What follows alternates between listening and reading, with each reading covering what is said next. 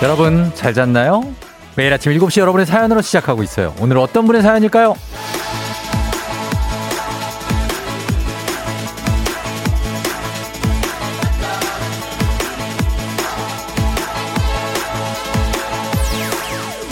공육칠이 님, 오늘 남자친구 첫 출근이에요. 많이 긴장되고 떨릴 텐데 잘하고 오겠죠?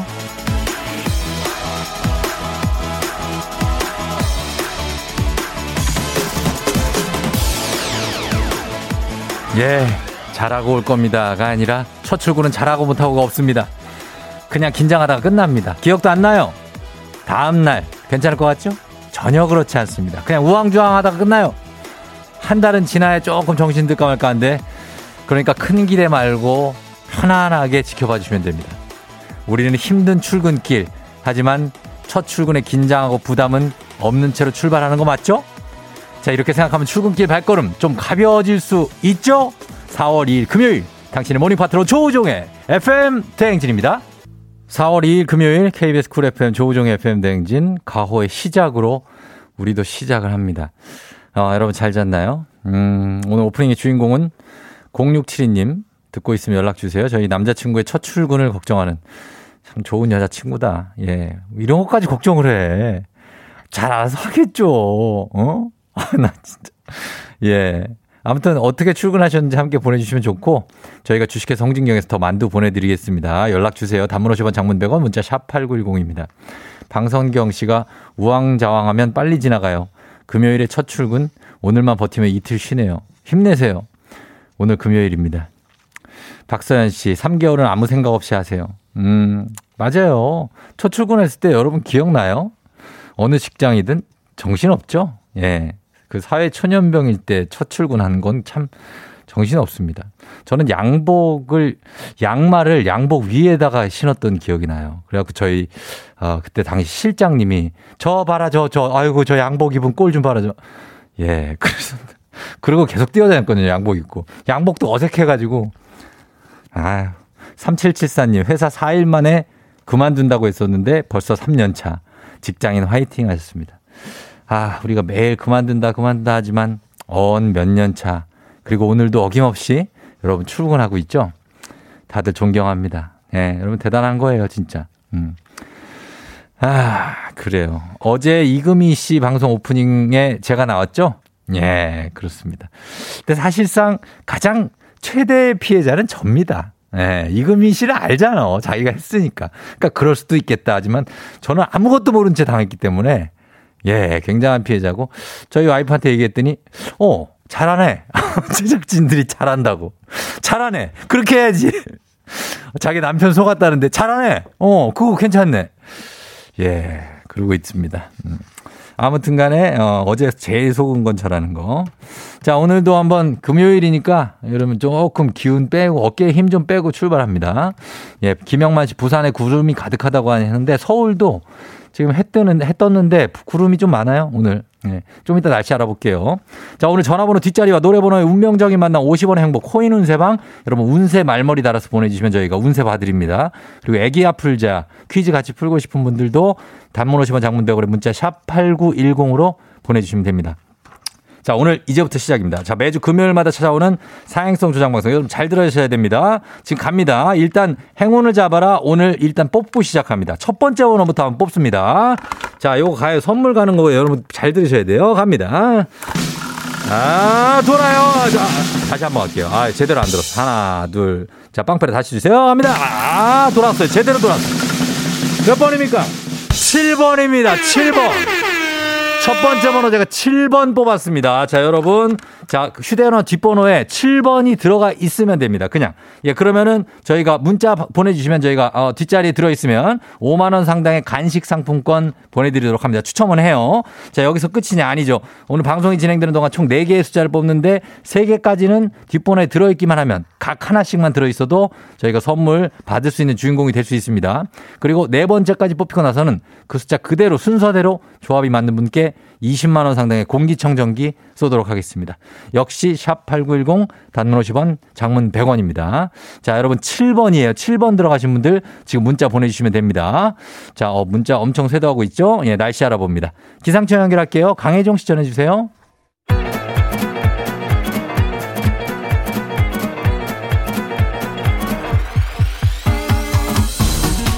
아아아 아, 나오지요? 예, 아아 아, 마이크 테스트 들려요? 행진이 이장이요. 지금부터 행진이 주민 여러분 소식 전해드리고 오시오. 행진이 단톡이요.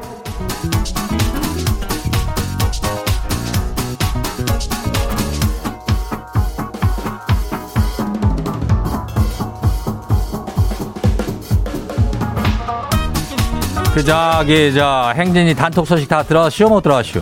못 들어왔시오? 아이고 오늘 이슈이시오. 오늘도 바쁘니까 후딱 봐요. 첫 번째 거시기부터 봐요. 예. 예. 보는 거예요? 어. 권영미 주민이요. 권영미 주민. 먹다 남은 과자 있죠? 거시기 그거 그냥 두면 눅눅해져서 버리게 돼요. 과자 봉지에다가 각설탕 한 개만, 각 한 개씩만 넣어봐요. 아주 거시기하게 각설탕이 그 습기를 흡수해가지고 과자가 그대로요. 이거는 뭐 요즘 시체말로 뭐 꿀팁이야? 어, 꿀팁이라고 하던데? 꿀팁은 하나 줬네. 각설탕을 넣으면 이 과자가 눅눅하지 않는다고 해요. 다음 봐요. 두 번째 것이 봐요. 이 김선희 주민이요. 이장님 저기 우리 가, 아들 그 알죠? 케이비에스의 저기 방송국에 예? 조우종의 에프엠 대행진 거기에 그 방송에 오구오구 노래 퀴즈라고 신청했는데 아무리 기다려도 소식이 없어가지고 남편한테 한번 들려줘 마시오.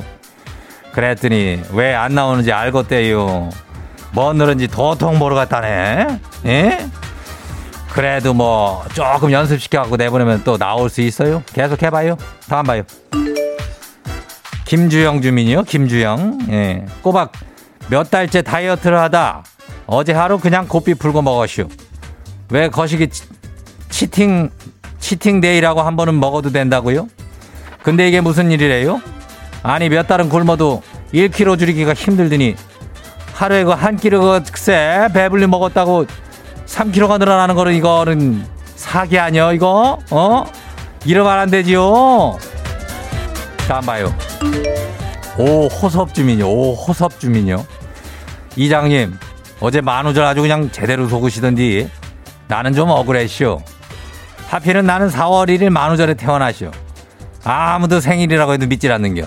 진짜로 생일인데 이거 어떻게 해요? 그려 사월 일일에 태어나서 거짓말같이 그래도 이월 이십구일에 태어난 그런 사람들보단 낫잖아.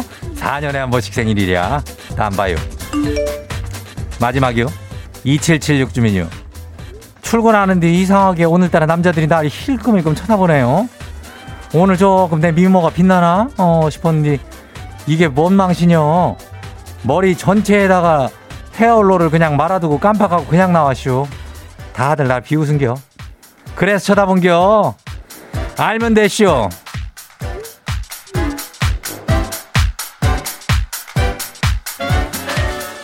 자, 행진이 단톡에 소개된 주민 여러분 건강한 오리를 만나다 다영오리에서 오리 스테이크 세트 아주 거시기한 놈으로다가 집으로 보내줄게요. 응. 그리고 저기 오늘 그 과자 한 봉지 뜯으면은 그거 다 못 먹잖아. 뭔 말도 안 되는 소리냐고? 모자르다고? 예. 그 공기반 과자반이라서 뭐 얼마 없지만은 그래도 혹시라도 남으면은 각설탕 하나 넣으면 눅눅해지지 않은지야. 그거 한번 해봐. 예. 행진이 단톡 항상 열려있쇼. 행진이 가족들한테 알려주고 정보나 소식 이런 거 있으면은 행진이 단톡 말머리 달아갖고 여기로 보내줘요. 내 번호 알죠? 예. 단문 오십 원 장문 백 원 문자 샵 팔구일공이요. 오늘 여기까지예요.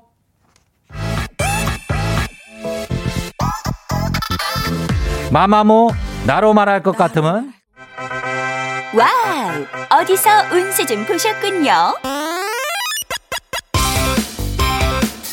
오늘 어떤 하루가 될지 노래로 알아봅니다. 단돈 오십 원의 행복 코인 운세방.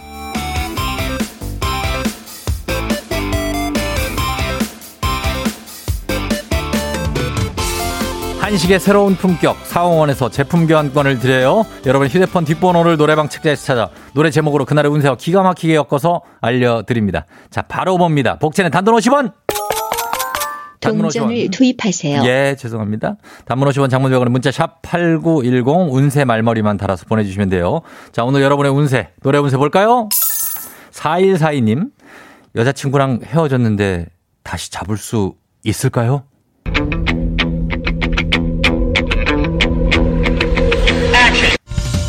손짓은 자꾸 가라 하는데 너를 보낼 자신이 없어.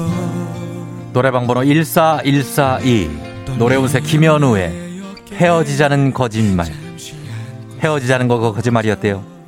손짓은 자꾸 가라고 하는데 너를 보낼 자신이 없어.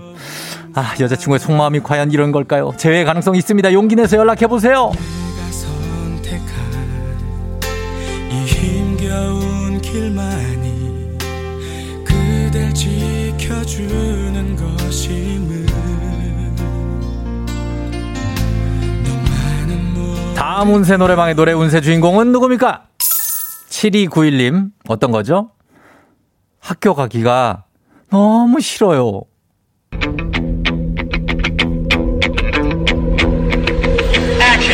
어디서부터 잘못됐는지,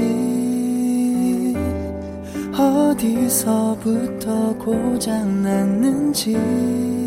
노래방 번호 구칠이구일, 노래 운세 울랄라 세션의 우울해하지 말아요 입니다. 학교 가기 싫다고 우울해하지 마요. 우울해한다고 안 갈 수 있는 게 아니잖아요. 급식 메뉴 확인해봐요. 오늘은 가고 싶어질 수 있어요.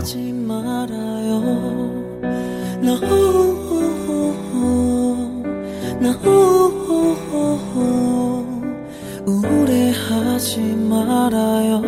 탓하지 말아요. 나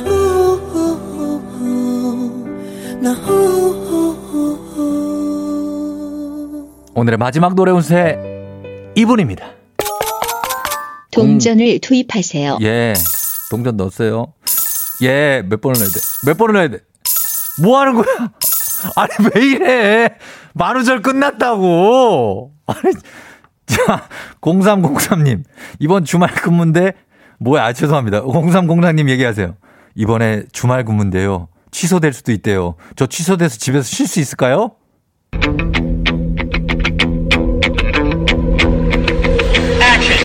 슬픈 얼굴 짓지 말아요.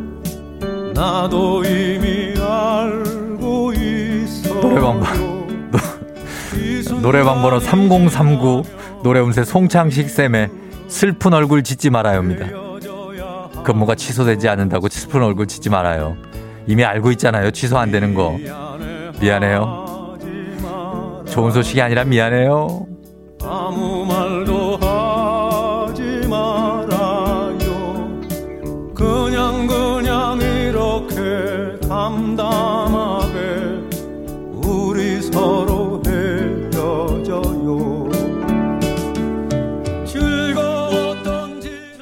아쉽게도 벌써 약속된 시간이 다 되었네요. 꼭 잊지 말고 에프엠 대행진 코인 운세방을 다시 찾아주세요.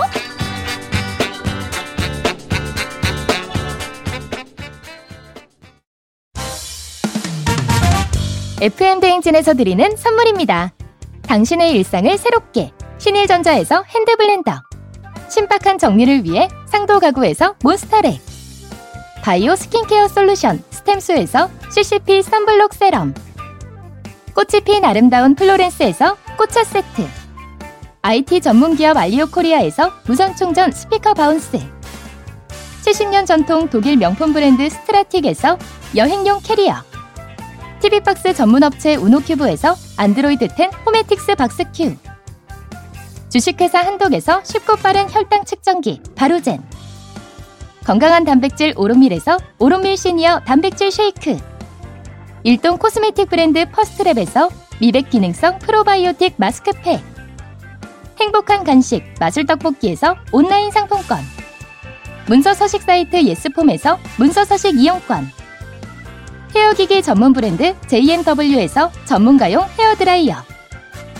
대한민국 면도기 도르코에서 면도기 세트, 메디컬 스킨케어 브랜드 디엠에스에서 코르테 화장품 세트, 갈베 사이다로 속 시원하게 음료, 온가족의 즐거운 웅진 플레이 도시에서 워터파크 앤 온천 스파 이용권, 첼로 사진 예술원에서 가족 사진 촬영권, 천연 화장품 봉프레에서 모바일 상품 교환권, 판촉물 전문 그룹 기프코, 기프코에서 텀블러 세트, 하루 칠십이 초 투자 헤어맥스에서 탈모 치료기기, 아름다운 비주얼 아비주에서 뷰티 상품권, 지그넉 순간 지그넉 비피더스에서 식후 유산균, 의사가 만든 베개 시가드 닥터필로에서 삼중 구조 베개, 브랜드 컨텐츠 기업 유닉스 글로벌에서 아놀드 파마 우산, 미세먼지 고민 해결 뷰인스에서 올인원 페이셜 클렌저, 건강한 기업 오트리 푸드빌리지에서 재미랩 그래놀라, 향기로 전하는 마음 코코도르에서 디퓨저, 후끈후끈 마사지 효과 박찬호 크림과 메디핑 세트를 드립니다. 자, 쫑디 다시 돌아왔습니다. 자, 이제 여러분 두 번째 번호 뽑습니다. 행운을 잡아라. 아침 일곱 시에 느닷없는 행복이 돌아옵니다. 자, 첫 번째 번호 칠 번이었습니다. 자, 두 번째 번호 여러분 기다리고 있죠. 자, 두 번째 번호 돌려봅니다. 자, 갑니다. 하나, 둘, 돌렸습니다. 잘 돌아갔어요. 두 번째 번호는 일 번입니다. 일 번. 자, 일 번. 이제 칠 번, 일 번입니다. 휴대전화 뒷번호 중에 포함이 돼 있다 하시는 분들 문자 보내주시면 됩니다. 일 아니면 칠. 둘 중에 하나 포함이 되어 있으면 돼요. 추첨을 통해서 오만 원 상당의 간식 상품권 보내드립니다. 많이 보내드려요. 단문 오십 원 장문 백 원에 문자 샵 팔구일공. 나머지 번호는 또 잠시 후에 뽑을 테니까 놓치지 마시고요. 저희는 일부 끝곡으로 잔나비의 주저하는 연인들을 위해 듣고 다시 애기 앞을 자러 돌아올게요. Yeah. 조우종을 울려라. 우리 모두 종을 울려라. 출근길 에프엠 대행진을 할 때 때마다 종을 울려라. 다시 조우종을 울려라. 지금은 에프엠 대행진을 할 때 예.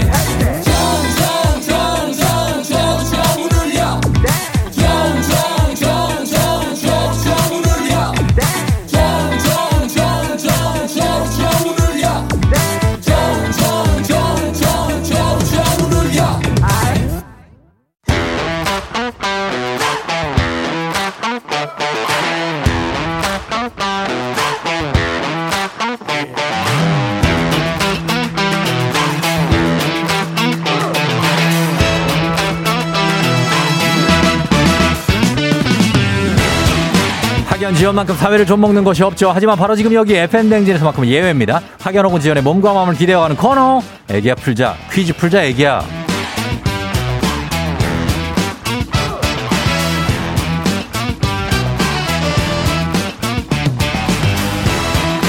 학연 지연의 숟가락 살짝 얹어보는 코너입니다. 애기야 풀자 동네 퀴즈. 언제나 빛날 수 있도록 정관장 화이락이 여성들에게 면역력을 선물합니다. 학교의 명예를 걸고 도전하는 참가자, 이 참가자와 같은 학교 혹은 같은 동네에서 학교를 나왔다면 바로 여러분은 응원의 문자 보내주시면 됩니다. 자, 응원 문자 보내주신 분들도 추첨을 통해서 저희가 선물 드려요. 오늘은 어떤 분이 동네 스타로 탄생하게 될지. 공팔이이 님이네요. 공팔이이. 쫑디 저 오늘 생일이에요. 쫑디랑 퀴즈 풀고 싶어요 하셨습니다. 연결해봅니다. 자, 오늘 생일이라고 합니다. 오늘 사월 이일이 생일인 분이에요. 공팔이이 님, 아쉽게도 행운 번호는 하나도 당첨이 되지 않았어요. 뭐라고요?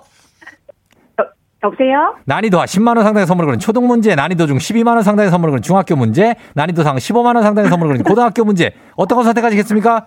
저 초등학교 하겠습니다. 초등학교요? 네. 자, 어느 초등학교 나오신 누구신가요? 네, 부산 온천초등학교 이십사 회 졸업생입니다. 온천초등학교 이십사 회 졸업생 누구세요? 이 닉네임, 이 닉네임. 네, 닉네임. 네. 박선생? 박쌤, 박선생. 네. 박선생, 온천장. 온천장이지요. 부산, 저, 이쪽 동네에. 동네구지요. 아, 잘 알죠. 온천장 옆에 금정산성. 그럼요. 백숙 먹어야지요. 예, 온천초등학교 이십사 회 졸업생 박선생님. 네. 예, 지금은 어떻게 부산에 살아요? 지금도? 아, 저는 경기도 지금 평택에 살아요. 아, 평택에 사시고. 네. 오늘은 어떻게 생일인데. 네. 일단은 생일 축하드려요. 감사합니다. 너무 기쁜 생일이에요. 아, 빰빠밤. 우리 뭐 하나, 감독님, 뭐 없습니까? 예. 오, 네. 빰빠밤. 박쌤 아, 생일 축하합니다. 아우, 감사합니다. 예, 그래. 오늘 어떻게 근데 변함없이 출근하는 거예요? 네네, 출근해야죠. 어, 어디까지 가요? 평택에서 그냥 평택으로? 어, 동탄까지. 평택에서 동탄까지? 네. 아, 그렇구나. 아무튼 간에 오늘 정말 네. 반갑고요. 네, 반갑습니다. 예, 연결되니까 좋죠? 너무 좋은데요? 저 매일 듣거든요, 진짜. 아, 그래요? 네. 아, 우리 박 선생님 목소리가 너무 좋습니다. 네. 아, 감사합니다. 자, 문제 한번 풀어볼게요. 이제 시작이에요. 문제 풀어볼게요. 아, 네. 자, 차분하게 문제 드립니다. 초등학교 문제입니다. 십만 원 상당의 선물 걸린 초등 기본 문제. 초등학교 오 학년 국어 문제입니다. 시나리오란 영화 촬영을 위해 쓴 대본으로 대사와 지시문으로 이루어져 있죠. 문제입니다. 다음 중 배우 송강호가 맡았던 역할의 대사가 아닌 것은 무엇일까요? 객관식이죠. 일 번 살인의 추억. 밥은 먹고 다니냐? 이 번 관상. 내가 왕이 될 상인가? 삼 번 기생충. 아들아, 너는 계획이 다 있구나. 자, 몇 번일까요? 정답은 이 번입니다. 이 번이요? 네. 이 번 관상. 내가 왕이 될 상인가? 이 번 정답입니다. 네, 요거는 누구 대사예요? 어, 이정재님 대사죠. 맞습니다. 수양대군 대사고요. 네. 자, 잘 맞춰주셨습니다. 박 선생님, 이제 기분 좋게 첫 번째 문제 맞추면서 두 번째 문제로 넘어가는데, 자, 우리 사회 학연지원 타파 외치지만 여기서만큼 굉장히 중요합니다. 동네 친구를 위한 보너스 퀴즈. 자, 오늘은 참여하고 있는 박쌤이 부산 출신이십니다. 부산 온천초등학교 이십사 회 졸업이에요. 자, 부산에 이쪽 동네 라인 온천 금정. 예? 맞습니다. 예, 네. 요쪽 뭐 구서, 그죠? 맞아요. 네, 요쪽 라인에 계신 망미까지 들어갑니다. 망미. 뭐 연제구도 괜찮습니다. 연제까지. 자, 오늘 부산, 예, 부산에 계신 분들은 다들 응원 문자 보내주시면 되겠습니다. 단문 오시면 장문 백 원의 정보 이용료들은 샵 팔구일공. 여러분의 응원에 힘입어 박쌤이 퀴즈에 성공하면 십오만 원 상당의 가족사진 촬영권을 기본 선물에 얹어서 드립니다. 그리고 응원해주신 동네 출신 청취자분들께는 모바일 커피 쿠폰 선물로 드려요. 자, 준비되셨죠? 네. 자, 두 번째 마지막 문제이자 두 번째 문제 드립니다. 초등학교, 초등학교 삼 학년 이 학기 과학 문제입니다. 명태는 대국과에 속하는 어류로 우리나라, 일본, 미국 북부 등 북태평양에 주로 살고요. 버릴 것이 하나도 없는 생선인데요. 자, 문제입니다. 이것은 명태의 어린 새끼를 가리키는 말로 크기는 십오에서 이십 센티미터 정도고요. 바짝 말린 이것은 주로 술안주로 즐겨 먹습니다. 무엇일까요? 십오만 원 상당의 가족사진 촬영권, 그리고 응원해준 동네 친구 삼십 명의 선물도 걸려있습니다. 명태의 어린 새끼를 가리키는 말. 자, 술안주로 즐겨 먹죠. 뭘까요? 정답은 노가리입니다. 노가리요? 네. 노가리. 다시 한번 뭐라고요? 노가 노가리 노가리. 노가리. 네. 노가리 정답입니다.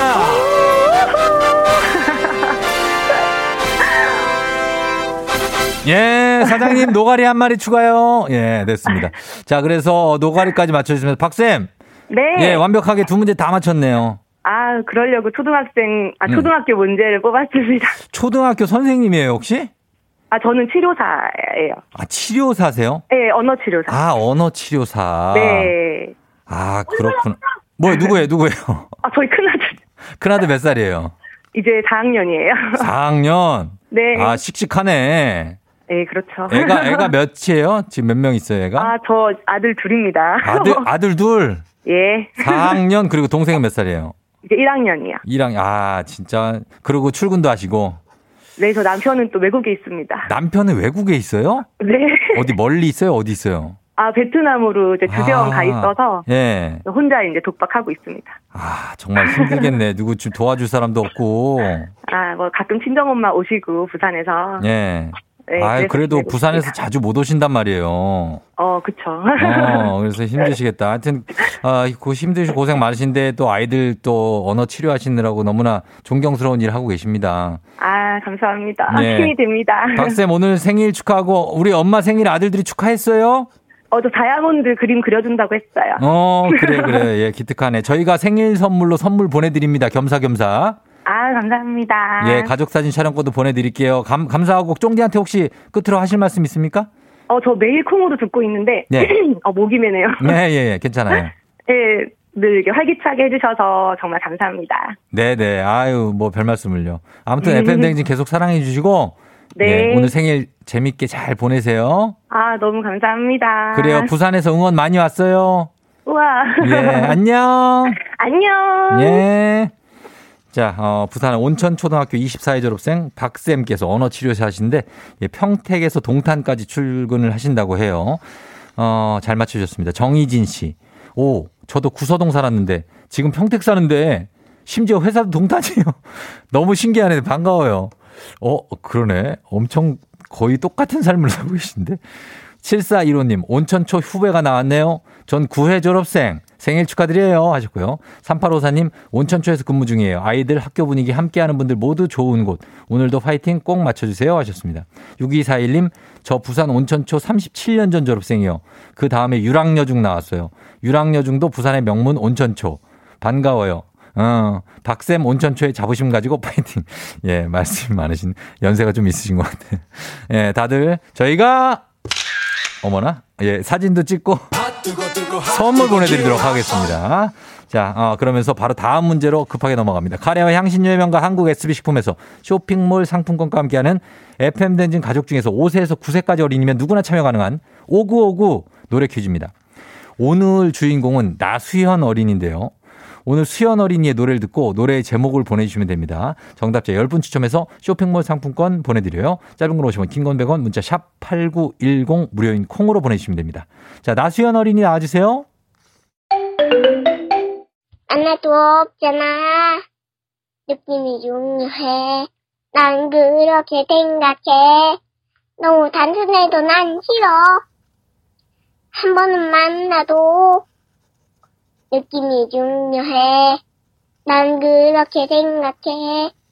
또 빠른 것도 난 싫어. 스타카토 주법으로 노래를 부르네요, 이 친구가. 중간에 쉬는 시간에 딴 얘기를 할 수도 있을 정도의 어떤 스타카토 주법입니다.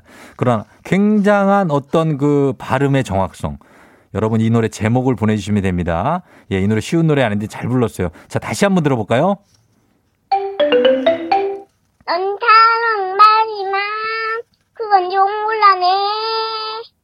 진짜 사랑이란 건 서로 느낌이 난데 난 사랑은 아직 몰라. 조금 더 기다려. 진짜 사랑한다면 조금 더 참아주겠지. 예, 무슨 얘기인지 알고 부를까 모르겠네요. 수현 양. 예, 수현 양이 이 노래를 정확하게. 아, 지금 이분, 이분이란다. 어, 아주 발음이 좋네. 제목 보내주시면 됩니다, 여러분. 샵 팔구일공, 짧은 걸 오시면 긴 건 백 원, 콩은 무료예요. 저희는 음악 들으면서 기다려볼게요. Fly to the Sky, 사랑을 모르다. Fly to the Sky의 사랑을 모르다 듣고 왔습니다. 자, 오늘 아, 오고고 노래 퀴즈. 나수현 어린이가 노래를 불러줬는데 이제 정답 확인하도록 하겠습니다. 오늘 정답 뭐죠? 안나도 없잖아. 느낌이 중요해. 난 그렇게 생각해. 너무 단순해도 난 싫어. 한 번은 만나도 느낌이 중요해. 난 그렇게 생각해. 또 빠른 것도 난 싫어. 넌 사랑은 말이지만 그건 좀 몰라네. 진짜 사랑이란 건 서로 느낌이 난데. 예, 그래. 잘 불렀어요.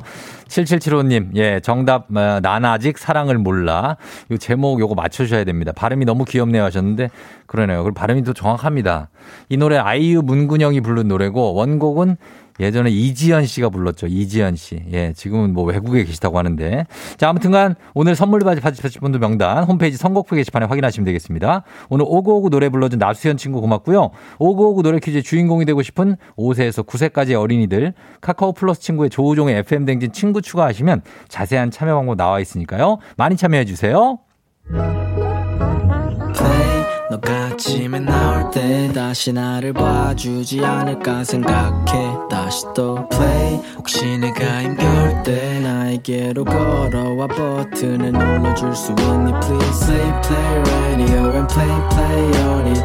Play play 조종의 에프엠 대행진. Play play radio and play play on it. Play play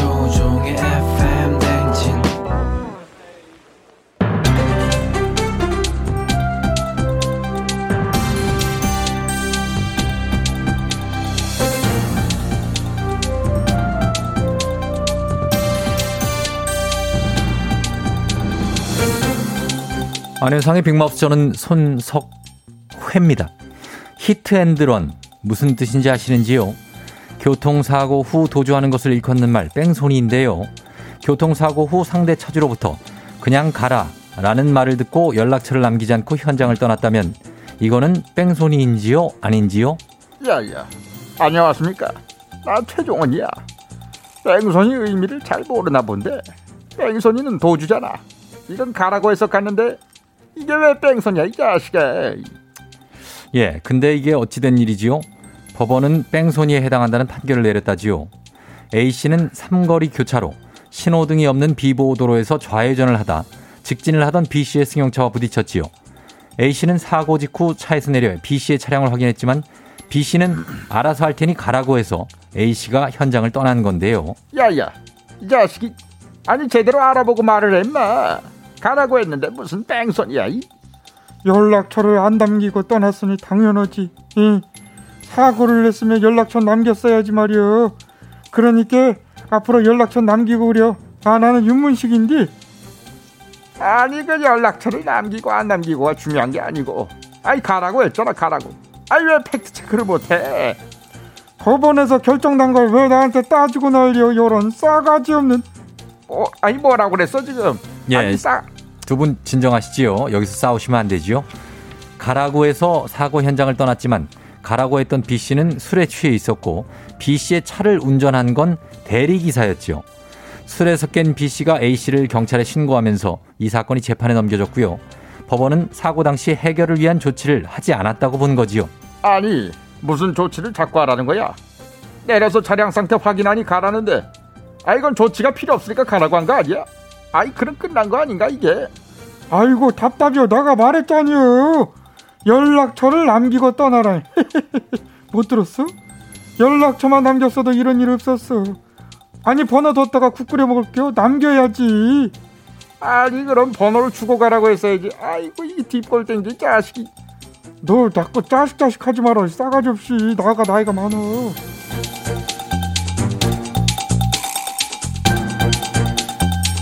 다음 소식입니다. 아점, 아침과 점심 사이, 점저, 점심과 저녁 사이, 별다둘이지요. 불금인 오늘이 지나고 주말 아침이 오면 늦잠을 자고 아점으로 하루를 시작하는 분들이 많을 테지요. 그럼, 그럼, 그럼, 그럼, 그럼, 그럼. 그런데 주말은 아점으로 먹을 거라고? 나 루피는 점저로 먹어야 되나? 그럼, 그럼, 그럼, 그럼. 아, 주말 아침은 뽀로로로 시작해야 된다고? 맞아, 맞아.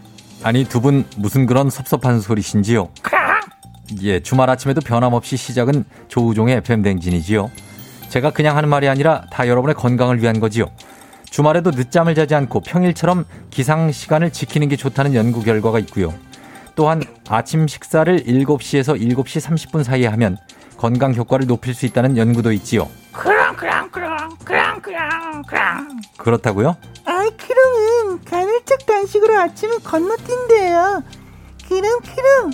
아침까지 내가 먹어야 되나? 크롱이 간헐적 단식을 하, 한다고요? 그럼, 그럼, 그럼. 예, 그것은 과식이 될 수 있지요. 과식은 건강에 좋지 않지요. 아침 일곱 시에서 일곱 시 삼십 분에 아침을 먹어야 하는 이유가 있지요. 아침 기상 직후 혈액이 끈끈해져 혈압이 상승한 상태. 음식을 먹지 않은 빈속에 몸을 심하게 움직이거나 운동을 하면 혈압은 더 오르고 고혈압이나 당뇨 증상이 있는 사람들은 위험한 상황을 맞을 수 있지요. 이건 다시 말해 아침 식사 타이밍이 건강에 중요하다는 거지요. 그럼, 그럼, 그럼, 그럼. 아, 이제 크롱도 아침 먹을 거라고? 그래, 그래. 근데 아침 먹기 위해선 일찍 일어나야 되는데, 크롱, 아침 일찍 일어날 수 있겠어?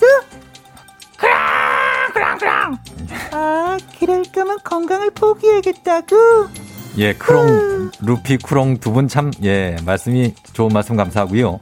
그건 안 되지요. 크롱의 건강, 그리고 여러분의 건강, 조우종의 에프엠 댕진이 책임지지요. 매일 아침 일곱 시 알람으로 설정해 두시지요. 이건 절대 홍보가 아니지요. 다 여러분의 건강을 위한 거지요. 크롱, 크롱, 크롱.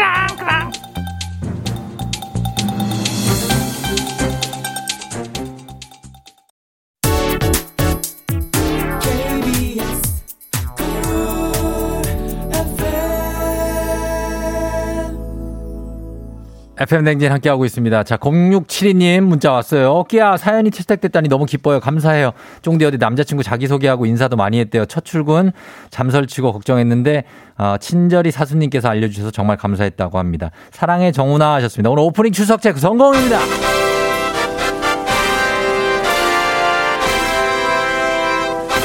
예, 출근 잘하시고요. 저희는 싸이 성시경의 뜨거운 안녕 준비합니다. 행운번호 칠 번, 일 번 휴대전화 뒷번호에 들어가시는 분들 문자 계속 보내주세요. 잠시 후에 다시 올게요. 저는 You're rocking with the 디제이. 디제이 조종의 팬. 어머나 벌써 여덟 시 어쩌지 벌써 여덟 시네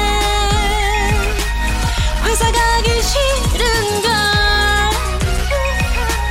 알고 있어 getting feeling 어쩌지 벌써 여덟 시 승객 여러분의 팬댕진 기장 조우종입니다. 안전에 완전을 더하다 티웨이 항공과 함께하는 벌써 여덟 시오 오늘은 밤바다가 아름답다는 여수로 떠나봅니다. 즐거운 비행하시면서 지금 금요일 아침 상황 기장에게 바로바로 바로 바로 바로 알려주시기 바랍니다. 단문 오십 원 장문 백 원의 정보 이용료들은 문자 샵 팔구일공입니다. 콩은 무료입니다. 자, 그럼 비행기 이륙합니다. 갑니다. Let's get it! Come on, yeah. 자, 이제 칠 번, 일 번 이후 또 다시 번호 뽑습니다. 자, 과연 어떤 번호가 세 번째로 뽑히게 될지 돌립니다. 갑니다. 세 번째 번호는 구 번입니다. 구 번 나인이 뽑혔습니다. 자, 휴대전화 뒷번호에 구 번이 포함되어 있다 하시는 분들 문자 보내주시면 됩니다. 추첨 통해서 오만 원 상당의 간식 상품권 보내드려요. 단문 오십 원 장문 백 원에 문자 샵 팔구일공입니다. 가시죠. 어, 자, 이제 칠일구 그 다음 마지막 번호 뽑겠습니다. 마지막 번호 갑니다. 마지막 번호는 아, 예. Yeah. 영 번입니다. 영 번. 자, 칠일구공으로 확정이 됐습니다. 자, 휴대전화 뒷번호에 영 번이 들어가 있는 분들 문자 보내주세요. 저희 추첨통해서 오만 원 상당의 간식 상품권 보내드리도록 하겠습니다. 그리고 이렇게 칠일구공 번 이십만 원 상당의 공기청정기 쏩니다. 자, 행운의 주인공 칠일구공 님 전화 연결되어 있습니다. 받아봅니다. 여보세요? 여보세요. 반갑습니다. 어디 사시는 누구신 자기소개 부탁드립니다. 저 능곡동 사는 최종훈이라고 합니다. 능곡동에 사는 최종훈씨 행운의 주인공입니다. 소감 한 말씀 짧게. 아, 감사합니다. 아, 이거 처음이네요. 축하드립니다. 공기청정기 보내드릴게요. 네, 바로 감사합니다. 끊습니다. 안녕. 네. 예. 쌉쌉쌉쌉 성아님, 엘리베이터 기다리는데 아침부터 점검 중이 떠있네요. 유유유 여기 십칠 층인데요. 사일칠일 님 아내가 일찍 출근해서 둘째 딸 등교 제가 시켜야 하는데 머리 묶어주는 게 힘드네요. 비법 좀 알려주세요. 저도 머리 묶어주는 게 너무나 힘이 듭니다. 우리 남편들 힘냅시다. 파이팅.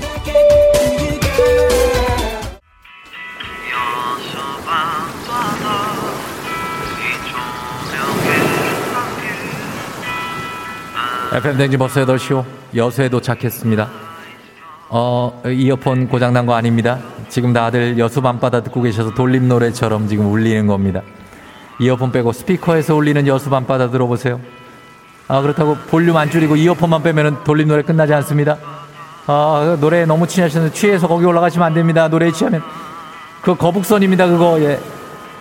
그렇게 취해서 손으로 갓김치 막 집어먹으면 안 됩니다. 코로나 시대 위생은 지켜주시면 좋겠습니다. 여행을 떠나지 못하는 코로나 시대 청취자들을 위한 여행지 에이에스엠알 내일도 원하는 곳으로 안전하게 모시도록 하겠습니다. 여러분 땡큐베리 감사합니다. 자, 날씨 알아보죠. 기상청 연결합니다. 강혜종 씨. 조종의 에프엠 대행진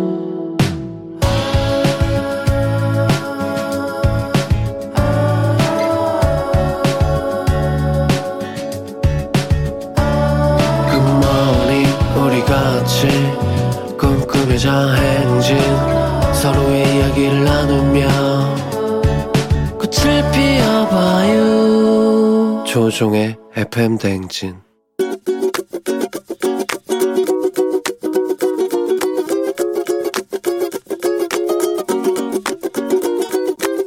반찬을 네, 장모님께서 많이 갖다 주시는데 그 점은 너무나 감사하고 고마운데 제가 집에 돌아오면 여덟 시 이십 분이니까 저녁을 먹을 수가 없어요. 너무 늦으니까 웬만하면 밖에서 해결하고 오기 때문에 장모님이 항상 체크할 때마다 반찬은 그대로 유지되어 있으니까 그러면 장모님이 항상 한 번씩 보면서 아, 한서방이 안 먹는구나, 맛이 없나 그런 식으로 느끼실까봐 그게 저한테는 너무 부담이 되더라고요. 지효 엄마? 장모님이 우리를 위해서 반찬을 많이 해주시는데 음식이 계속 쌓여져만 가니까 장모님이 우리가 반찬이 맛이 없어서 우리가 안 먹는구나 그렇게 생각하실까봐 너무 걱정스럽고 죄송한 마음이 있거든. 당신도 너무 다이어트 신경 쓰지 말고 지금도 충분히 이쁘니까 장모님이 해주신 반찬이랑 저녁 잘 챙겨 먹고, 제가 사위라서 나한테 책임감이 너무 크거든. 그런 거에 대한 책임을 같이 느껴졌으면 좋겠어. 마지막으로 장모님, 저 지금까지 반찬 일하느라 시간 없어서 못 먹었던 겁니다. 절대 오해하지 말아주십시오. 황치열의 반찬이라는 사치가 아니라 그대라는 사치 듣고 오셨습니다. 아, 오늘은 예, 우리 사위 한기민 님께서 아내에게 장모님이 가져다 주시는 반찬을 못 먹는 날이 많다. 여덟 시 이십 분에 들어오니까. 그래서 음식 계속 쌓여져만 가니까 걱정스럽고 죄송하다. 당신도 다이어트 신경 쓰지 말고 반찬 좀 먹자. 장모님이 주신 거. 그리고 장모님께도 반찬이 늦게 들어오는 날이 많아 못 먹은 거지 절대 뭐 다른 게 아니다. 라는 애교 있는 말을 전해주셨습니다. 케이 팔공육팔 일이공구 님이 사위분 마음이 너무 예쁘네요 하셨고, 칠구구사 님은 저희 남편은 친정 엄마가 보내주시는 반찬을 제가 먹기도 전에 홀랑 다 먹어버려요. 너무 맛나다며 덕분에 체중은 세 자릿수를 눈앞에 두고 있어요. 에휴 하셨습니다. 예, 아무튼 뭐 장모님이 주시는 반찬은 맛있죠. 예, 그래서 맛있게 먹는데 좀 퇴근이 늦어서 못 드시는 거니까 장모님 오해하지 마시기 바랍니다. 자, 오늘 매일 아침 에프엠 대행진 가족들의 생생한 목소리를 담아주는 유고온 리포터도 감사하고요. 저희는 범블리 모닝뉴스로 돌아올게요.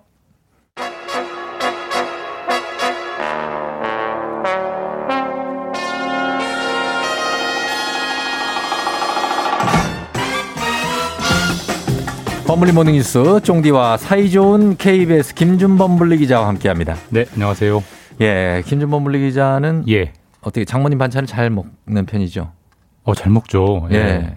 말 잘해야 되는데. 왜요, 왜, 왜? 아니요, 잘 먹습니다. 저희 와이프는 요리보다는 다른 걸 잘해서. 저희가 다른 거 잘하는 걸 얘기를 해야 되는데 저희 집에 한 제가 먹는 거의 육십 퍼센트는 아마 장모님이 아. 해주시는. 예. 근데 이게 그 점점 잘 하게 될 거예요. 예, 뭐 언젠가는 뭐 예. 예. 또 제가 또 하면 되니까. 예. 그렇죠. 그렇죠. 장모님도 예. 처음부터 잘하시진 않았을 수도 있어요. 요리보다는 다른 걸 잘합니다. 네. 다른 거? 네. 뭐요? 많은 걸. 마, 많은 뭐, 걸. 말을 마음씨도 잘한... 좋고 말도 잘하고. 네. 뭐. 아. 네, 그렇습니다. 되게 멋쩍게 웃는데요. 아, 네. 되게 어려운 주제네요. 넘어가죠. 아, 넘어갑니다. 자, 오늘 기사 예. 보겠습니다. 이제 어, 닷새 앞으로 다가왔습니다. 재보궐선거. 오늘부터 사전투표가 시작되죠. 막 지금 벽보 걸려있던데. 네. 본 투표는 사월 칠일이고요. 다음 네. 주 수요일. 그리고 오늘하고 내일, 이제 금요일하고 토요일에 사전투표가 음. 시작이 되고, 뭐 사전투표는 이미 많이 경험해본 제도니까 네. 뭐 신분증만 들고 가시면 편하게 하실 수 있는 제도고. 그렇죠. 오늘 어, 이미 시작됐습니다. 네네. 여섯 시부터 음. 저녁 여섯 시까지. 네. 내일도 마찬가지로. 그렇죠. 여섯 시부터 여섯 시까지 재보궐선거가 열리는 지역에 네. 있는 아무 곳이나 또 아무 투표소나 가시면 사전투표 하실 수 있습니다. 그렇습니다. 서울, 부산, 오늘 모르시는 분들도 있을 텐데 오늘 내일 사전투표가 네. 이뤄집니다. 가장 관심인 선거는 뭐 아무래도 서울시장, 부산시장 두 곳이지만 사실 두 곳 외에도 선거가 치러지는 곳이 꽤 되죠? 예, 꽤 됩니다. 잘 모르시는데 네. 서울하고 부산만 워낙 나오니까. 그렇죠. 그러니까 광역단체장은 서울시장, 부산시장 두 곳을 뽑고요. 네. 기초단체장은 울산 남구청장, 음. 그다음에 경남 의령 군수 이렇게 두 분을 뽑고, 그리고 광역의원, 기초의원 다 해서 이번에 네.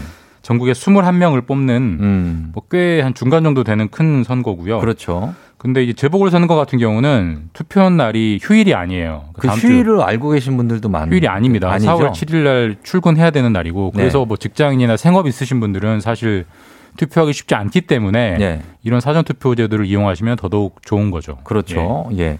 근데 이제 계속해서 이제 뉴스에도 그렇고 뭐 계속 재보궐, 재보궐선거 이렇게 하는데 이게 정확히 어떤 경우에 하는지를 어, 설명을 좀. 그러니까 이게 드릴게요. 재보궐, 재보궐선거라고 부르니까 마치 하나의 단어 같은데 예. 정확하게는 재선고와 예. 보궐선거를 한꺼번에 아. 부르는 용어고요. 그렇죠. 재선거와 보궐선거는 다릅니다. 그러니까 재선거 같은 경우는 선거가 아예 무효가 돼버린 경우에 음. 다시 치르는 선거예요. 그럼 선거가 어떻게 무효가 되느냐? 네. 생각보다 많아요. 어떤 경우냐면 음. 저희가 어떤 국회의원을 뽑았는데 네. 국회의원이 당선 이후에 네. 당신이 선거법을 위반했다고 유죄를 판결받으면 당선 무효형. 당선 무효형이 나오잖아요. 네. 그럼 당선이 무효가 됐기 때문에 음. 선거가 무효가 돼서 음. 그 선거를 다시, 다시 치르는 걸 재선거라고 하고 네. 보궐선거는 말 그대로 이제 보충입니다. 그러니까 이 앞에 선거가 무효라는 게 아니고 유효했던 네. 건데 당선됐던 사람이 뭐 사망하거나 네네. 박원순 전 시장처럼 그렇죠. 그리고 아니면 어떤 본인의 이유로 사퇴를 하거나 어, 예, 예. 부산시장처럼 네네. 그런 경우에는 이제 보충하는 의미에서 뽑는다. 그래서 음. 보궐선거라고 하고 예. 이 보궐선거 같은 경우는 남아있는 임기만 채우는 겁니다. 그렇죠. 그리고 임기가 남아있는 임기가 일 년이 안 되면 예. 안 뽑고 그냥 넘어가요. 그냥 비워뒀다가 다음 선거 때 뽑는 건데 아, 지금 서울시장이나 부산시장은 내년 유월 일일까지가 임기이기 음, 때문에 일 년 조금, 일 년 조금 더 남았어요. 네네. 그래서 오늘 음. 이번 주에 저기 다음 주에 재보궐 선거를 하는 겁니다. 그렇습니다. 예, 보충할 보에 이제 권리 그러니까 네, 뭐 자리를 비운다, 권리 네. 했을 때에서 보궐 선거 이렇게 부르죠. 자, 그래서 오늘 내일 어, 사전 투표 있으니까 여러분 모르셨던 분들은 꼭 하시면 좋겠습니다. 다음 경제 뉴스인데. 일본에서 눈에 띄는 뉴스가 나왔습니다. 일본이 예. 굉장히 이제 고령 국가잖아요. 그렇죠. 정년을 네. 칠십 세까지 늘리는 법을 시행한다고요? 어제 좀 화제가 됐던 뉴스인데 네. 우리나라는 지금 법적 정년이 육십 세. 예, 만 육십 세죠. 네네네. 근데 사실 육십 세는 너무 정년으로 젊다라는 의견이 많죠. 예전에 비해서 지금은 그렇죠. 육십 세를 사실 노인이라고 하기는 지금 아, 어렵고 네, 네. 그다음에 그런 어떤 신체적 능력뿐만 아니고 네. 육십 세 이후에도 일을 해야만 이제 생계가 유지되는 경우도 있는데 그렇죠, 그렇죠. 일자리를 안 주면 어떻게 하느냐. 네, 네. 정년을 늘려야 된다 이런 논의들이 사실 우리나라도 있는 상황에서 네. 일본이 먼저 치고 나간 겁니다. 칠십 세까지 정년을 의무적으로 늘리는 법을 어제부터 전국적으로 일본이 시행을 했어요. 예, 사실 일본은 뭐 고령 사회가 된 지가 뭐 언제나 세계에서 가장 그 뭐 고령화가 탑클래스죠. 네. 그렇죠? 앞서 예. 나가기 때문에 사실 워낙 이제 노인이 많기 때문에 그런 음, 과감한 네. 정책적 선택을 한 건데 네. 통계를 보니까 일본 같은 경우는 이미 정년이 지금 육십오 세입니다. 그, 우리보다 이미 다섯 살이 높아요. 그런데 네. 그걸 칠십 세까지로 늘리기로 했고 음. 그 이유는 뭐냐면 일본에서 육십오 세 이상 인구가 열 명 중 세 명 정도예요. 아, 그 세계에서 가장 비중이 높은 나라이기 때문에 네. 어쩔 수 없이 이런 선택을 한 측면도 좀 있고요. 음. 그러면 이제 뭐 우리나라도 지금 정년 연장 논의가 조금씩은 나오고 있는데 네. 논의가 어느 정도나 진행되는 분위기입니까? 그러니까 지금 방금 말씀드렸듯이 일본이 육십오 세 이상 인구가 인구의 비중이 열 명 중 세 명 정도인데 그때 네. 이제 정, 정년을 칠십 세로 늘리는 정책을 시작을 한 거잖아요. 네. 그럼 우리나라는 그 비중이 언제 되느냐? 우리나라는 한 십이 년 정도 뒤면 어. 육십오 세 이상 인구 열 명 중 세 명 정도 되는 딱 그 타이밍에 옵니다. 그럼 네. 그때도 우리도 이제 정년을 칠십 세 정도로 올려야 되는 압력이 커질 텐데 네. 지금은 육십 세인데 네. 칠십 세로 십 년을 확 늘린다는 건 현실적으로 불가 충격이 너무 클 거예요. 그럼요. 그러니까 네. 차츰차츰 올려야 된다는 논의가 있는데 네. 근데 문제는 일자리라는 게 무한정 늘어날 수가 없기 때문에 그렇죠. 노인들이 일자리를 차지하면 반대로 네. 청년의 일자리는 줄어들지 않겠습니까? 그치, 아무래도 지금도 부족한데 네. 사실 뭐 이미도 지금 청년 실업률도 높고 네, 네. 아무래도 이제 어떻게 보면 일자리를 둘러싸고 세대 간 전쟁 같은 음. 아빠 세대와 아들 세대가 싸우는 이런 딜레마 같은 상황이어서 예. 좀 정년을 늘리자는 논의가 분명히 있긴 한데 정부가 선택을 못하고 고민을 하고 있는 거죠. 음, 그렇군요. 한번 어, 지켜보도록 하겠습니다. 그리고 다음은 코로나 소식인데요. 어제부터 지금 화이자 백신 접종이 본격화하기 시작했는데 확진자는 오히려 지금 더 늘어나고 있는 분위기예요. 예, 걱정스러운데 어제도 예. 오백 명대, 그렇죠. 그제도 오백 명대, 아마 오늘도 오백 명대가 나올 것 같습니다. 예, 예. 사흘 연속 오백 명대고 음. 오백 명대에서도 점점 오백 명대 초반에서 예. 오백 명대 후반으로 올라가고 있습니다. 그렇습니다. 곧 육백 명대에 달할 기세고 예. 상황이 안 좋아지는 거죠. 단적으로 나타나는 게 지금 수도권은 거리두기 이 단계지만 음. 비수도권은 일 점 오 단계예요. 맞아요. 근데 지금 부산이랑 전주가 자발적으로 올렸죠, 거기는. 이 단계로 오늘부터 올렸습니다. 상황이 네. 너무 안 좋다. 네. 그러니까 전반적으로 지금 점점 안 좋아지는 게 나타나고 있습니다. 아, 조금 진정 기미가 보였으면 좋겠는데 계속 올라가서 걱정이고요. 우리나라도 꼭 어, 곧 백신 여권 제도를 예. 시행하기로 했다고요? 이게 제가 한번 소개해드린 적이 있는 개념인데, 네. 그러니까 내가 언제 어디서 무슨 회사에 백신을 맞았다라는 증명서를 네네. 정부가 발급을 해주고 음. 주로 이제 스마트폰에 발급을 해주는데 그 증명서를 가지고 네. 스마트폰을 가지고 해외를 출국하거나 어디를 입국을 하면 음. 그 나라에서 아 당신은 안전한 사람이니까 받아주겠다라는 네. 게 이제 백신 여권 제도인데. 네. 다른 나라에서 시범적으로 좀 하고 있습니다. 음. 우리나라도 그걸 해서 네. 필요한 어떤 해외여행이나 해외 출장 같은 건 좀 편리하게 이용할 수 있도록 하겠다라는 네. 방침을 밝혔습니다. 이보다 앞서서 이제 백신 접종이 조금 더 속도를 내면 네. 우리도 뭐 좋고 그렇죠? 지금 백신 물량이 세계적으로 딸린다는 뉴스가 많아가지고 맞습니다. 굉장히 걱정스러운 상황입니다. 예, 좀 물량이 좀 빨리 풀려서 네. 우리가 좀 속도를 냈으면 좋겠습니다. 그리고 어, 이 뉴스가 들어와 있는데 지금 택시가 예전에 있었던 합승 제도를 부활한다고요? 예. 아마 십 대, 이십 대 분들은 합승이라는 것 자체를 아마 모르시겠죠. 못 어떻게 택시를 남아서 같이 타. 팔십, 구십 년대에는 많았는데. 찾아보니까 예. 천구백팔십이 년에 택시 합승이 금지가 됐어요. 아, 그래요? 근데 금지됐어도 그 이후에 많이 했죠. 많이 했죠. 그래서 뭐 가다가 갑자기 길 가다 세우기도 하고 예. 기사님이 방향 같으면 같이 세워줘 버리고. 물어보시고. 근데 그게 참 많은 갈등의 소지도 됐거든요. 맞아요. 왜 돌아가느냐, 뭐 비용을 왜 더 받느냐 그러는데 네. 그걸 이천이십일 년에 삼십구 년 만에 네. 다시 부활시킨다고 합니다. 올해 상반기 중에. 음. 근데 사실 여러 가지 좀 문제가 있을 텐데 왜 네. 그걸 부활시키느냐. 이번에 부활시키는 거는 스마트폰 앱으로 저희가 택시를 많이 부르잖아요. 그렇죠. 그때 본인이 합승에 동의한다라는 걸 미리 체크한 경우에만 아. 이제 합승을 허용해 주는 거고 네. 동성 손님만 받습니다. 아, 남자는 남성, 여자는 여자. 네네. 그렇게 해서 합승을 하게 되면 요금을 한 절반 정도를 할인해 주는 음. 제도이기 때문에 사실 네. 스마트폰이라는 제도 기술이 있기 때문에 가능해진 거여서 네네. 상당히 좀 인기가 있을 택시 합승 제도가 될 것 같습니다. 그래요. 뭐 정착이 된다면요. 네. 뭐 바람직하겠습니다. 자, 여기까지 듣겠습니다. 케이비에스 김준범 분리 기자와 함께했습니다. 고맙습니다. 네, 주말 잘 보내십시오. 네.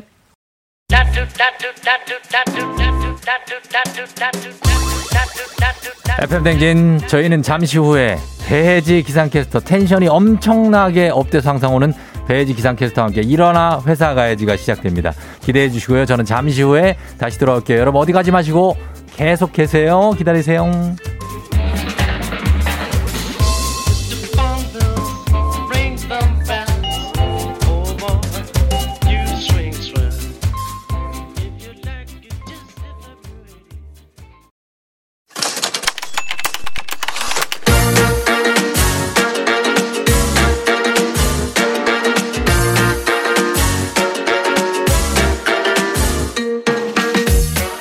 세상에서 가장 슬픈 말 헤어져 아니죠. 먹지마 아니죠. 울지마 아니죠. 매일 들어도 매일 슬픈 그 말 일어나 회사 가야지.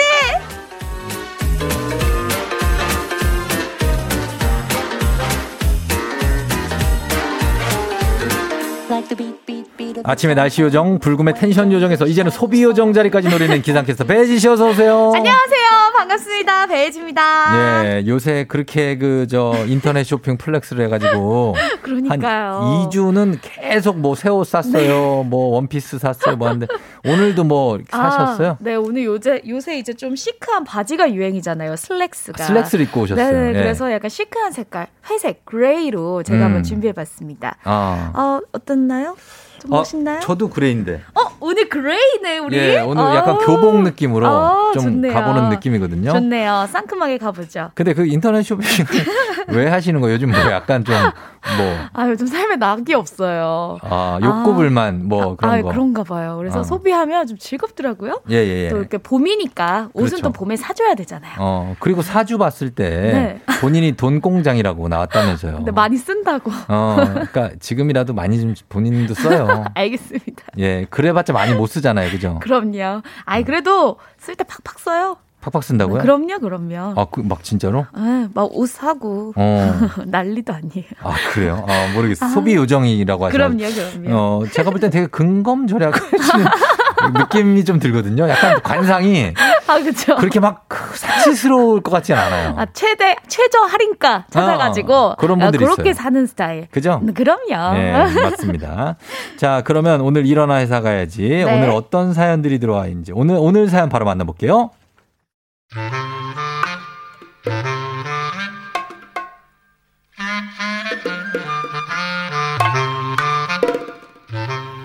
디자인 회사에 다니는데요. 저희 팀장님은 틈만 나면 혜지씨, 저기 시안 위치가 조금 삐뚤 것 같은데 이거 가운데 정렬 좀 오른쪽으로 두 칸만 움직여봐. 왼쪽으로 한 칸. 아.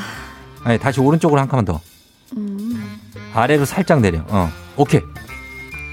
이러시는데요. 가만히 일하가도, 가만히 일하다가도요. 혜지씨, 가만히 일하다가도 미안한데 창가에 화분 좀 가운데 좀 정렬을 좀 해줘. 오른쪽에 혼자 노랗게 색감 튀는 애 있지, 쟤. 어, 어, 그래, 걔. 그거 신경 쓰니까 왼쪽으로 두 칸만 움직여봐. 네. 어, 다시 오른쪽으로 한 칸. 오케이. 심지어는 차를 타고 갈 때도요. 혜지씨, 미안한데 차를 지금 느낌이 조금만 좀 가운데로 주행해 줄 수 있을까? 왜냐면 가, 차선, 예, 왜냐면 왼, 굉장히 오른쪽으로 지금 가고 있는 것 같거든. 왼쪽으로 조금만 살짝. 오케이, 좋아. 지나가다 간판을 보실 때도요. 어, 정말. 아, 저 지금 간판을 좀 너무 오른쪽에 단 것 같지 않아? 왼쪽으로 살짝 옮기면 되는데 두 칸 정도. 그리고 폰트도 보니까 강낭콩채는 저거 안 돼. 저 양재 산일채. 양재, 양재 산일채가 더 어울릴 것 같아. 그치? 아, 이러시는데요. 어, 저도 진짜 같이 일하다 보면 이렇게 되는 걸까요? 네?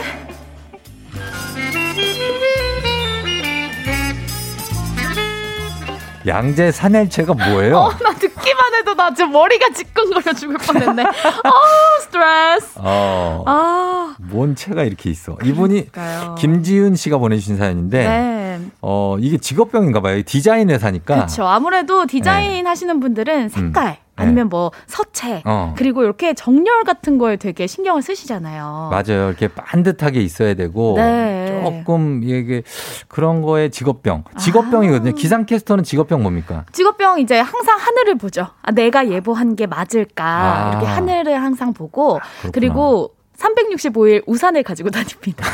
혹시라도 예보가 틀려서 갑자기 비가 와도 네. 나는 비를 맞을 수 없다. 아, 요런. 아, 기상캐스터는 비 안 맞아요, 그래서? 아니, 제가 비를 맞으면 조금 없어 보이잖아요.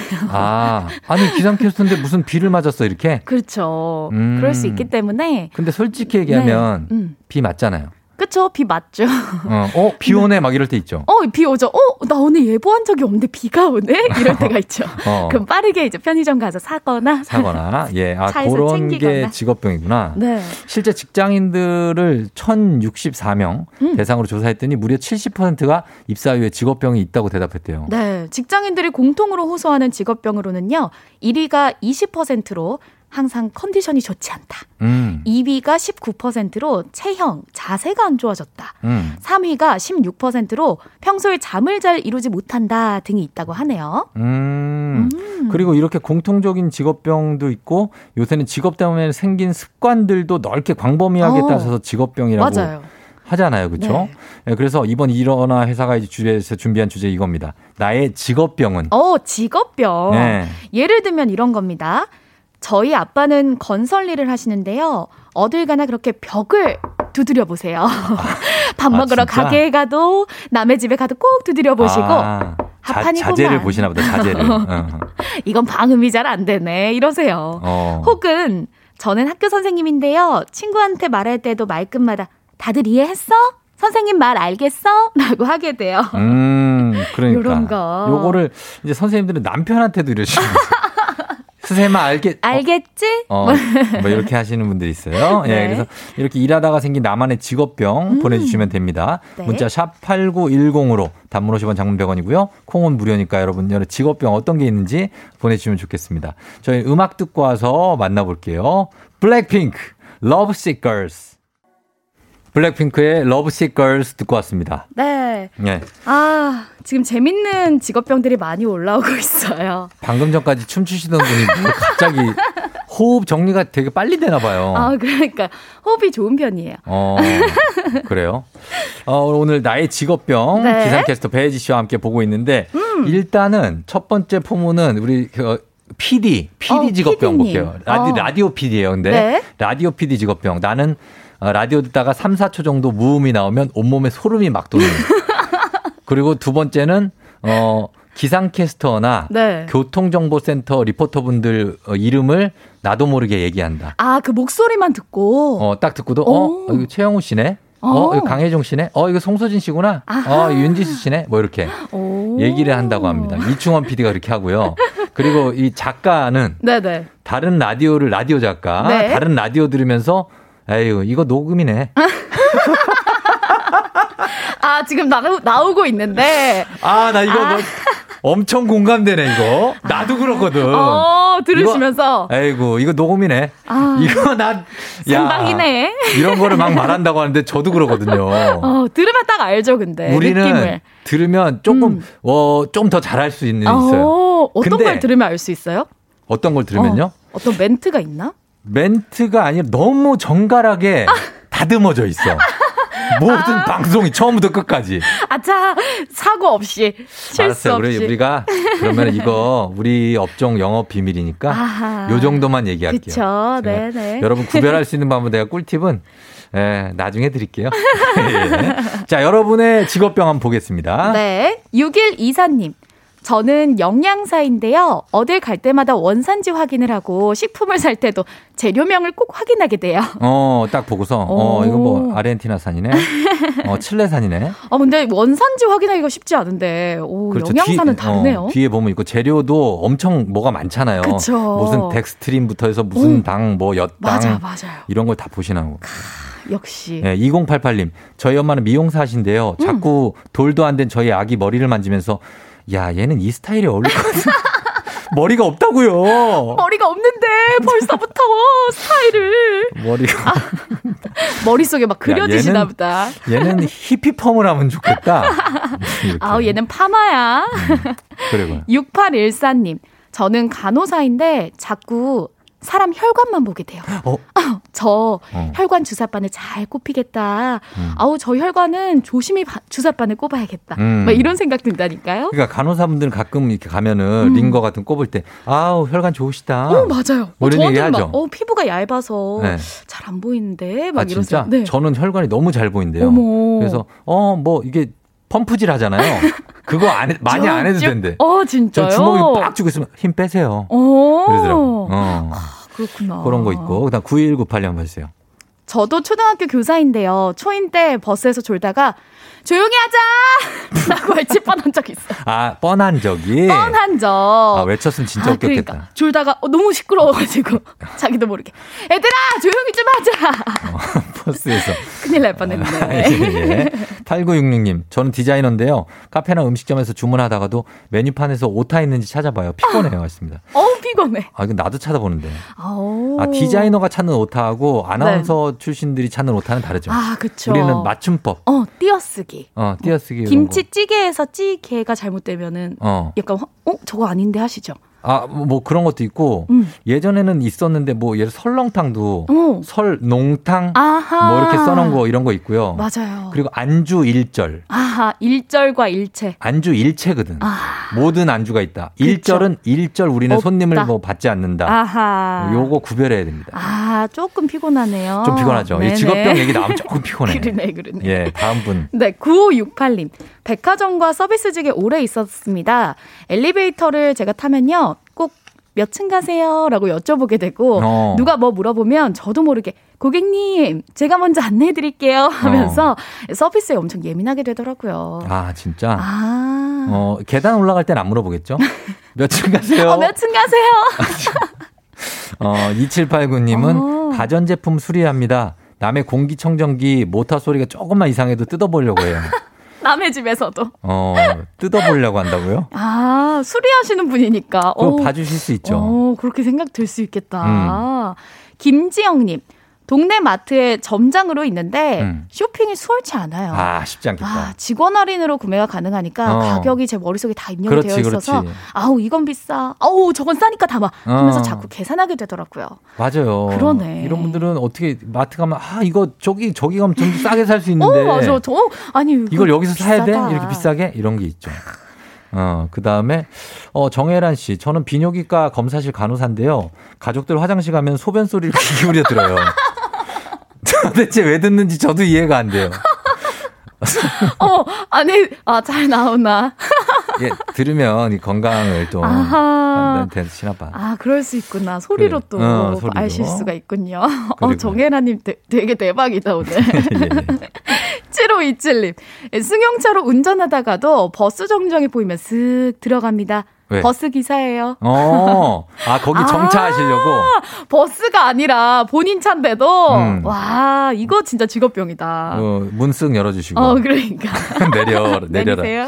예, 케이 팔공이육 칠공칠팔공구님은 네. 제 남편 직업군인 출신인데요.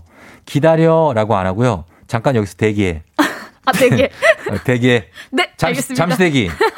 요거 군대 용어죠. 아하. 예. 군대 용어를 평소에도 쓰시고. 그렇죠. 오이사사님, 저는 치위생사인데요. 사람들을 볼 때 치아만 보여요. 음. 치아 폐혈 혹은 간혹가다 앞니 충치도 보이고 음. 심지어 치석까지 보여요. 아, 이거 보이면 이거 아. 좋은 건가? 이게 괴로운 건가? 어, 근데 이렇게 네. 딱 보면 아는 거구나. 입을 아 벌리고 있지 않아도 다 어, 보일 수 있구나. 그분들은 대충 그냥 육안으로 봐도 음. 어 여기 썩었네 막 이렇게 하시던데. 어 네. 신기하다. 어, 그리고 돈 내려온다님. 오 이거 재밌는데요? 네. 직업병이 학생. 저는 학생인데요.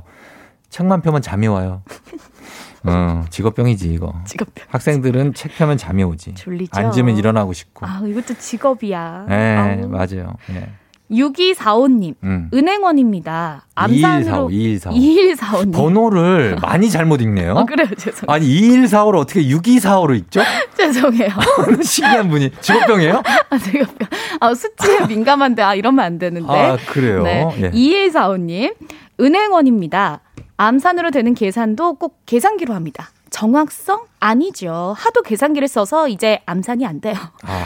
지인들은 속도 모르고 행원이 계산 느리다고 합니다. 어, 은행원분들. 어. 은행원분들은 예전에도 네. 그 지폐 같은 거 정말 기가 막히게 세는 분들이 있었어요. 착, 착, 착. 이렇게. 맞아요. 이렇게 개수기처럼. 어. 오, 예. 그런 분들이 인간 있어요. 개수기 있어요. 음, 음. 직업. 그리고 눈으로 딱 보면 이게 얼마인지를 맞춰요. 아, 그 뭐 지폐 어. 그. 그 두께를 보고 뭉치를 보고 우와. 딱 보면 이거 백칠십삼, 오만 원이요. 뭐 이렇게 맞힌다고. 오, 신기하다. 어, 대단하니까요. 대단하시다. 네. 오. 그, 그리고요. 삼, 이, 이, 이, 이, 아, 진짜. 오늘 몇 도까지 가는데요? 아, 이거 왜 이러는 오늘 거야? 오늘 이십이 도까지 올라가? 가보십시다. 자, 삼, 이, 이, 이님이요.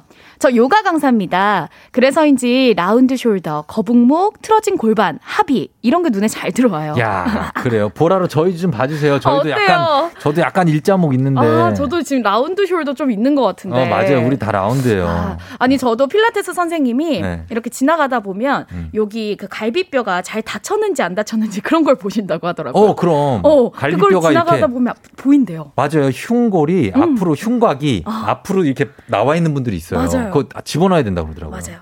그 뭐 복근에 힘이 없었나 뭐 그래서 아, 그렇다. 아, 그래서 네. 그러구나. 어, 육공팔공님 직업병. 남편이 경찰인데요. 사람을 뚫어지게 쳐다보고 항상 수첩을 가지고서 뭘 적어요. 왜? 차량 번호를 적는데. 수배 야 저거 수배 차량 같아. 야 사팔팔오. 어, 야 저거 저거 봐 사팔팔오. 저거 저거. 너지. 아, 네. 아 요렇게 아. 아 경찰분들은 실제로. 이런 그래서 그렇죠. 신문, 매사 이렇게 좀 지켜보실 것 같아요. 그래서 뉴스에 나오잖아요. 경찰이 음. 휴가 중에 범인 잡은 아, 거. 맞아. 이래서 나오는 거구나. 아, 항상 이렇게. 유심히 보시는 거예요. 그렇죠. 행동이 어. 뭔가 수상하다 하면 그렇지, 보는 그렇지. 거예요. 그렇지, 그렇지.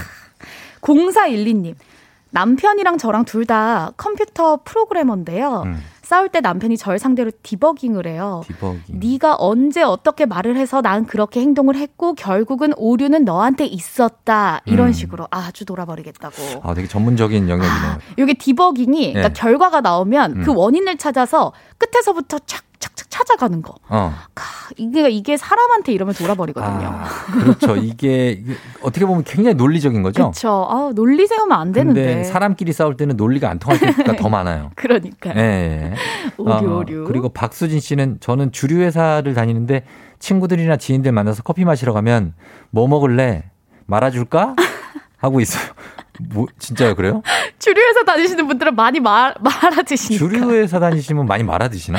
커피 마시러 가면 어, 뭐 말아줄까? 이러시나? 모든 거에 주류를 넣어요? 시럽처럼? 아, 말, 시럽 좀 말아줄까? 어. 최민숙님은요. 저희 신랑 대외협력부서라서 외부 미팅이 하루에 꼭 두세 개씩 있는데 네. 어느 지역이던 커피숍 위치를 너무 잘 알아요. 아. 어, 이건 근데 좋은 직업병이다. 그렇죠? 그렇죠. 내가 어. 뭐 카페 찾을 필요 없이 예, 예, 위치를 예. 다 알고 계시니까. 어, 미팅을 하니까. 음. 어, 저희 그리고 매니저들은 네. 화장실 위치를 잘 알아요. 오. 네, 이렇게 뭐 연예인들이 가다가 네. 화장실 가자고 그럴 때가 있으니까. 아, 그 차에서? 때 길, 길 이렇게 가다가. 오, 신기하다. 어, 어, 화장실은 내비게이션에 안 나오잖아요. 그쵸, 그쵸. 그러니까 어디 가면은 여기에 적합한 화장실이 있겠다. 아, 여기는 좀 들어가서 쓸 수 있는 화장실이 어, 있다. 그런 거. 오. 차도 좀 이렇게 그런 걸 잘 알아요. 자, 팔팔일일 님. 네. 인터넷 설치 기사입니다. 데이트하면서 뭐만 하면 공중선을 보고 우리 거 타회사 거다, 뭐 우리 거다 이런 이야기를 듣는 여자친구가 표정이 자꾸 어두워지는데 멈춰지질 않고요. 예. 아, 여자친구는 지긋지긋한 거예요. 그렇죠. 계속 얘기하니까. 자, 마지막입니다. 아, 유음스님. 직업병입니다. 전 제모로 유명한 병원에서 일하는데요. 털만 보면 떼내고 싶어요. 아, 제모를 모든 걸 제모하고 싶으시구나. 어, 막 옆에 버스에 탄 사람 팔을 보면 어, 털 그렇죠. 떼지고 싶고 아우, 그러시겠다. 갑자기 뜯으시면 안 돼요. 그러니까. 예. 자, 오늘 이렇게 나의 직업병 만나봤습니다. 음. 예, 이게 뭐 좋을 때도 있고 가끔 나쁠 때도 있는데 네. 그 직업에 따른 특징이 다 있다는 거 정도로 그럼요. 이해해 주시면 될 것 같아요. 아, 재밌네요. 예, 오늘 선물 받으실 분들 저희가 방송 끝나고 홈페이지 선곡표에 올려놓겠습니다. 조우종의 에프엠 대행진 홈페이지 오셔서 확인해 주시면 됩니다. 배지 씨 오늘 고마웠어요. 네, 안녕. 다음 주에 만나요. 다음 주에 만나요.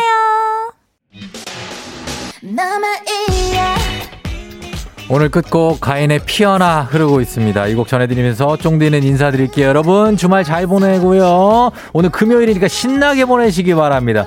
오늘도 골든벨 울린 하루 되시기 바랄게요.